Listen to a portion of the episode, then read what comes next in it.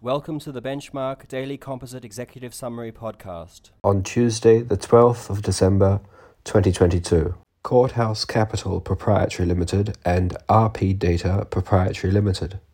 Full Court of the Federal Court of Australia. Costs order against litigation funder upheld by the full court. Finnis and State of New South Wales. Court of Appeal of New South Wales.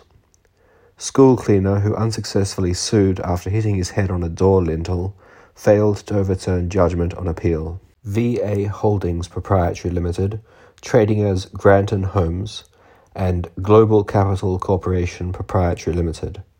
Supreme Court of New South Wales. Property developer was liable to loan broker for a cancellation fee, and that fee was not a penalty. In the matter of West Homes Australia Proprietary Limited.